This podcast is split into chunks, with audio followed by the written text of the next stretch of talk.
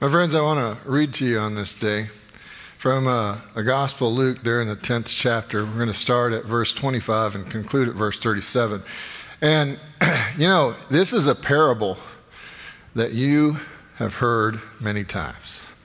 And I want to invite you to understand something. First off, when Jesus talks, um, when it comes to possessions, you know the only thing Jesus talks about more than possessions is the kingdom of God? It's not love or grace or prayer, but possessions, okay? And uh, every parable that you read all has a direct line back to stewardship about offering God all that we have, all that we are. And so, whether you believe it or not, the parable of the Good Samaritan is a parable about stewardship. So, let us listen to God's holy word on this day. May it settle upon our souls, our hearts, and most importantly, our minds. So, hear now what God says to us. Just then, the lawyer stood up to test Jesus. Teacher, he said, what must I do to inherit eternal life? And he said to them, What is written in the law? What do you read there? And he answered, You shall love the Lord your God with all your heart, and with all your soul, and with all your strength, and with all your mind, and your neighbor as yourself. And he said to him, You have given the right answer. Do this, and you will live. But wanting to justify himself, he asked Jesus, And who is my neighbor? And Jesus replied, A man was going down from Jerusalem to Jericho and fell into the hands of robbers who stripped him and beat him and went away, leaving him half dead. Now, by chance, a priest was going down that road, and when he saw him, he passed by on the other side. So, likewise, a Levite, when he came to the place and saw him, passed on the other side. But a Samaritan, while traveling, came near him, and when he saw him, he was moved with pity. He went to him and bandaged his wounds, and having poured oil and wine on them, then he put him on his own animal, brought him to an inn, and took care of him. The next day he took out two denarii and gave it to the innkeeper, and said, Take care of him, and when I come back, I will repay you whatever you spend. Which of these three do you think was a neighbor to the man who fell into the hands of robbers? And the man said, The one who showed him mercy. And Jesus said to him, Go and do likewise. My friends, this is the word of God for the people of God. Thanks be to God. Let's pray. Loving God, we do praise you. Praise you for this time to be together, a time to reorient ourselves and to focus our hearts and our minds upon you. And in that process, we also pray that your love might enter into us and start to change our hearts, that we're not so hard hearted and stiff necked, but we become a people who are pliable because of your grace and who look to follow you in all things. Be with us now. Speak to us in Jesus' holy name. Amen. Eric Halstead, who writes in for Leadership magazine, he actually wrote this story a few years ago. Well, I was preaching one Sunday, an elderly woman named Mary fainted. And when she fainted, she struck her head on the end of a pew, knocked her out cold. We had an EMT in the congregation, and he began first aid. They called an ambulance. And as they were getting her strapped onto the stretcher and taking her to the hospital, Mary regained her consciousness. And then she very cautiously and slowly motioned for her daughter to come near. And her daughter came near. And she said, I, need to tell you something. And so her daughter got really close, put her ear down right to Mary's mouth.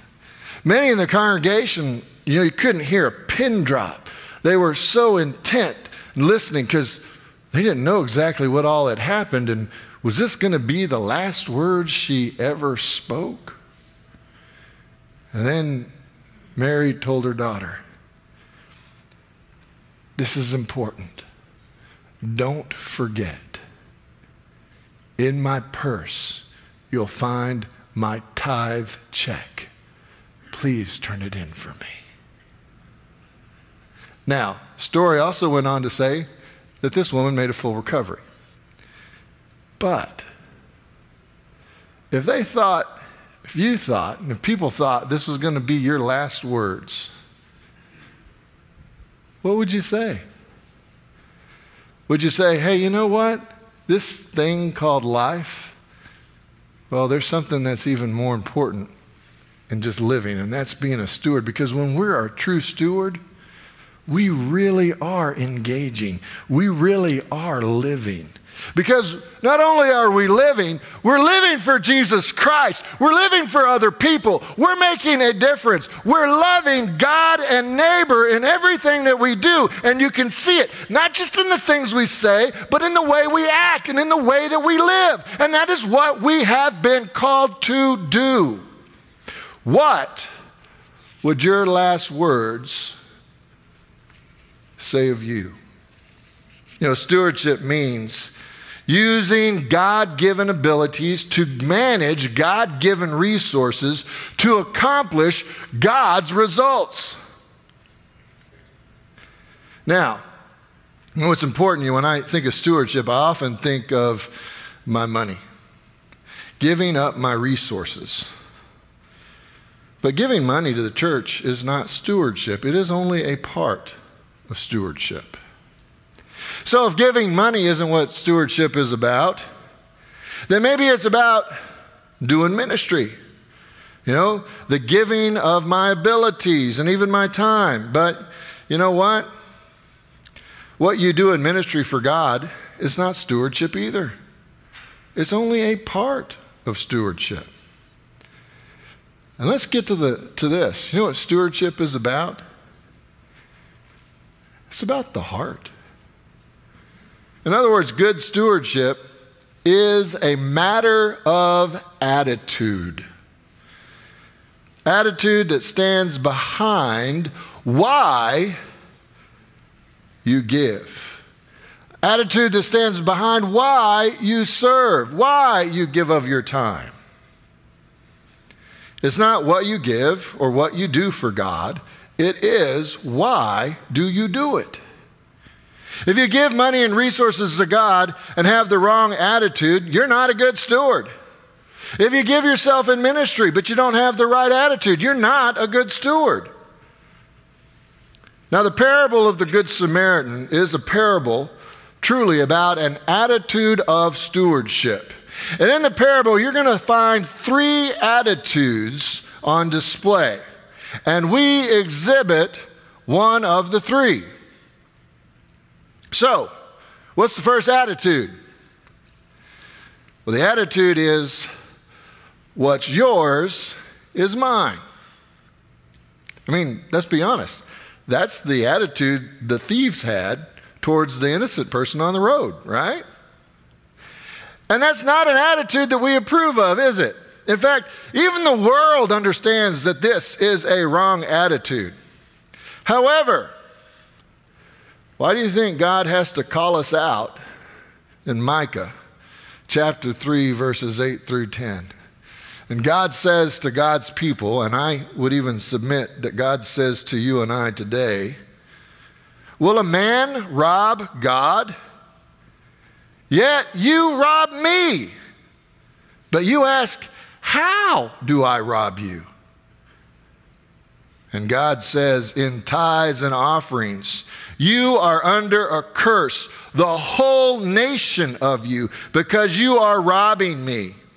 Bring the whole tithe into the storehouse, that there may be food in my house. Test me in this, says the Lord Almighty, and see if I will not throw open the floodgates of heaven and pour out so much blessing that you will not have enough room for it all. Those are powerful words. But you know what? Let's be honest. Words of prophets usually are pretty powerful. And if it doesn't really hit you between the eyes and right in the heart, then they're probably not a very effective prophet. Now, let's say that you have gone out to eat. And when I mean gone out to eat, I mean you went to a fancy restaurant, not a cafeteria or an all you can eat buffet, not even fast food. I mean a nice sit down restaurant that's got tablecloths and maybe a candle in the middle for ambiance, and uh, you eat. You eat a sumptuous meal. And not only that, but you had a waiter or waitress that was attentive to you, attentive to your every need, who got you what you needed in a timely manner and helped you in the enjoyment of your meal. So, what is the last thing that you are going to do before you leave? Right? You're going to leave a tip. And you're going to have to do some math. I know, it's a struggle. I get you. And somewhere like 15, 20, 25% now, that's, that's the, the tipping rate here. And uh, so you're going to give them, you know, something that makes you not look too bad in their eyes and doesn't break the bank kind of stuff, right? Now, if a patron, if you leave a restaurant and you put no money or less than a tip on the table of the server for the server, what do you think your server is likely going to think about you? Well, they're going to think like one or two things and maybe both. First, they might think, did I do a poor job? But I didn't. I did a great job. More than likely, you know what that person's going to think?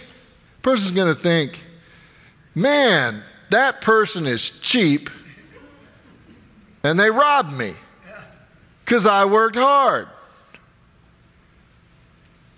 Now, did you owe the server that tip? No. But if she or he did the work that they should have done, such a gratuity shows up for appreciation of her service for what she's done for you. You know, for Christians, the tithe is the same thing. We love God. And we want to show God our love and our appreciation for all that God has blessed us with, for all that God has done for us. And so we give. We tithe. We make a difference in the world. You know, the first attitude is what's yours is mine, and I'm going to keep it. You know, there's a, there's a story I like to tell. There's a story of a man and a, a wife who went to church. And as they left, they were driving off in their car, and the man turned to his wife and said, God, that was the that was the worst service ever. That was horrible. The songs were bad and they weren't well sung. The prayers were terrible. And that may have been the worst sermon I've ever heard. And not only was it a bad sermon, it just kept going on and on and on. And his wife looked at him and said, You know, for a person who puts a dollar in the offering plate every Sunday, you sure do have high expectations.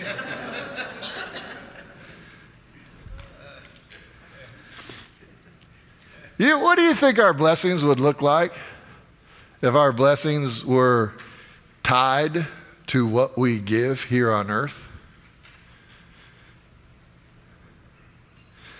the first attitude, what is yours is mine, and I'm going to keep it. And the second attitude is, what's mine is mine, and I'm going to keep it. And that's actually in verses 31 and 32.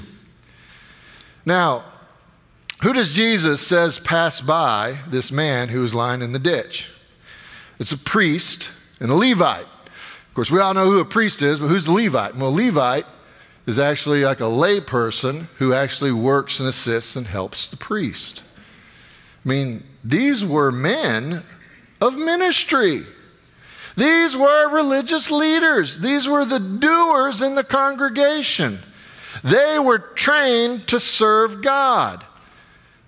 But they're not going to do anything for this man dying on the side of the road. Because in order to help this man, they'd have to give up something important to them. They'd have to give up their time or their resources or their personal comfort.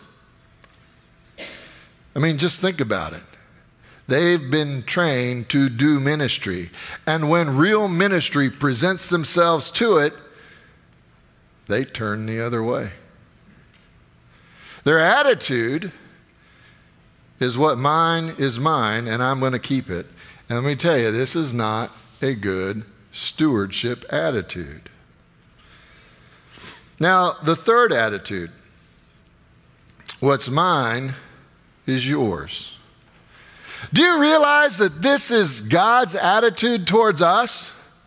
That God withholds nothing from us, that God gives us everything, that God pours out blessings upon us. And not only is this God's attitude towards us, this is the attitude that God expects us to have towards God's and towards other people.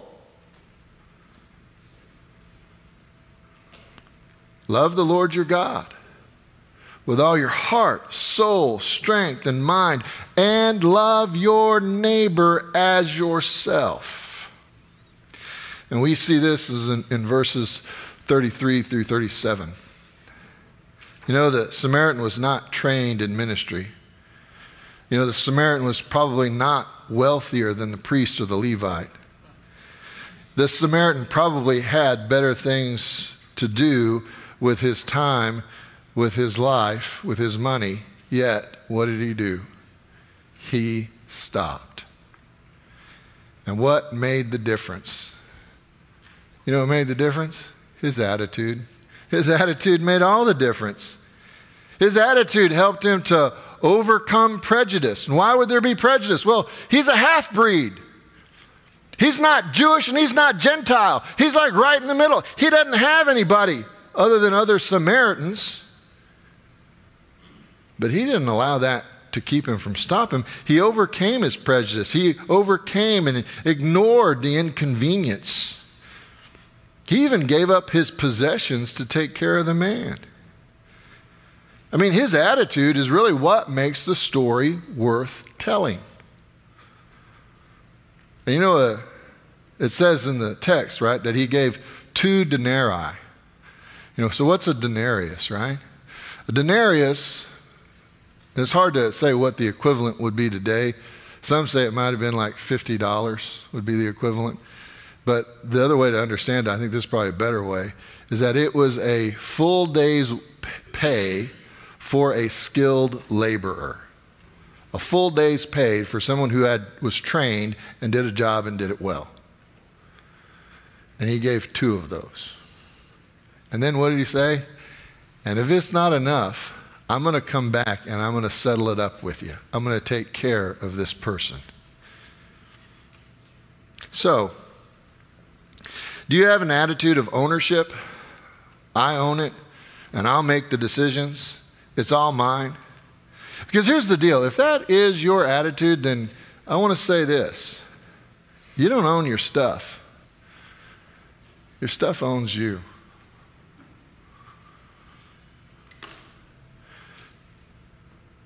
Steward is someone who takes care of something for somebody else.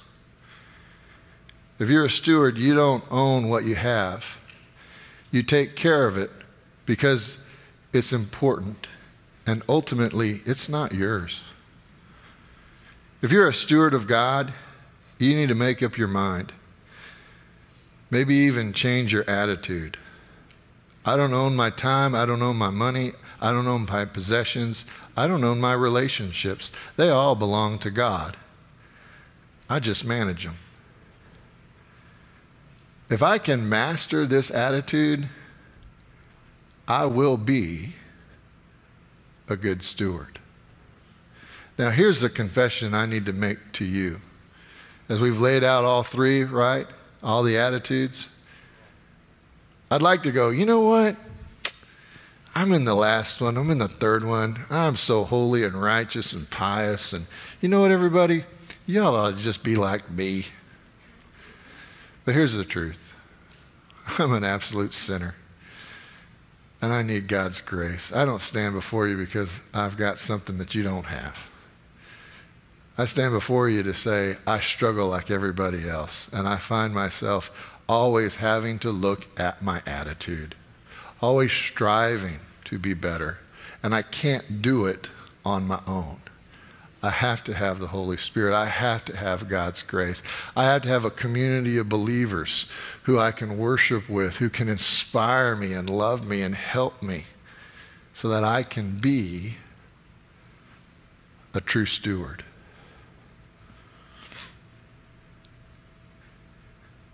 I love this true story. At one time at the City Temple in London, there was a congregation and a restaurant owner named Emil Mettler, who was a close friend and missions agent of Albert Schweitzer. Mettler would never allow a Christian worker to pay for a meal in his restaurant. But once he did happen to open his cash register in the presence of the secretary of the London Mission Society.